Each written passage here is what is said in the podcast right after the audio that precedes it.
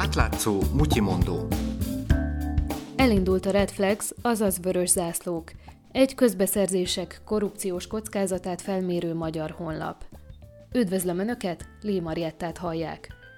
A redflex.eu honlapot készítő civil szervezetek szerint a 2012 és 2015 közti közbeszerzések többségében legalább egy olyan elem van, ami alapján csalást hagyanakodhatunk. Nagy Gabriellát, a Transparency International jogászát hallják. A szoftver az úgy működik, hogy most körülbelül 30 indikátor alapján vizsgálja a közbeszerzési eljárásokat, és két ponton az eljárás megindulásakor vizsgálja, tehát amikor az eljárást megindító hirdetményeket feladják, és az eljárás végén is vizsgálja ezeket a közbeszerzési eljárásokat, amikor az eredményről való tájékoztató megjelenik az adatbázisban. A projekt megvalósítását az Európai Bizottság támogatta. Azért is, mert a magyar közbeszerzések elég nagy részét EU-s pénzből finanszírozzák. Ez úgy átlagban évente az összes közbeszerzésnek kb. 60%-a megy finanszírozott uniós forrásból, de ez egyes években sokkal magasabb is lehet, más években meg sokkal kevesebb, mert ugye attól is függ, hogy mennyi pénzt sikerül a kormánynak lehívnia az adott időszakban, de szintén átlagban ez egyébként évi 1000 milliárd forintot jelent.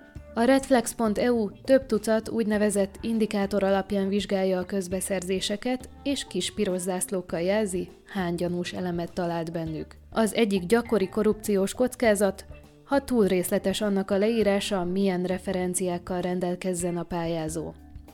Koncsik Anita, a K-Monitor jogásza mondott erre egy fiktív példát a Budapest Open Knowledge Meetupon tartott előadásában olyan szakértője van, aki 15 évvel dolgozik, nem tudom, vágányhegesztőként is Tóth Józsefnek hívják, vagy például olyan beszerzési tárgyat írnak ki, amit tudják, hogy alapvetően csak pár ajánlattevő tud forgalmazni és szállítani. A készítők szerint a honlap a hatóságok és az újságírók munkáját is hatékonyabbá teheti, hiszen nem kell folyamatosan a közbeszerzési értesítőket bogarászni ahhoz, hogy megtalálják az érdekes pályázatokat. Rá lehet keresni arra is a rendszerben, hogy mikor nyert mondjuk utoljára a közgép, vagy a századvég, és akkor kilistáz ezeket a hirdetményeket, és föl lehet iratkozni arra, hogyha a rendszer küldje mindig egy értesítőt arról, hogyha újabb hirdetmény jelenik meg, amiben mondjuk ezek, a, ezek az intézmények vagy cégek újra megjelennek.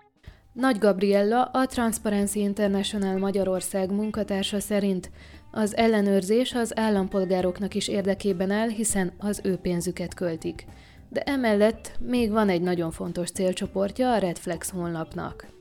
Akiknek érdekes lehet, az ugye a versenytársaknak, azoknak a cél, potenciális cégeknek, akik szintén indultak, vagy indulhattak volna egy ilyen közbeszerzésen, mm, hogy tudják ellenőrizni, hogy nincs olyan rejtett, gyanús mm, jel az adott eljárásban, ami, ami miatt esetleg jobban oda kell figyelniük például.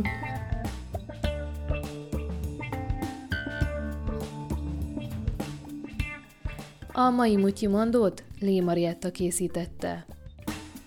További érdekességek a Mutyimondó napi e-mail hírlevelében, amelyre az átlátszó internetes oldalán lehet feliratkozni.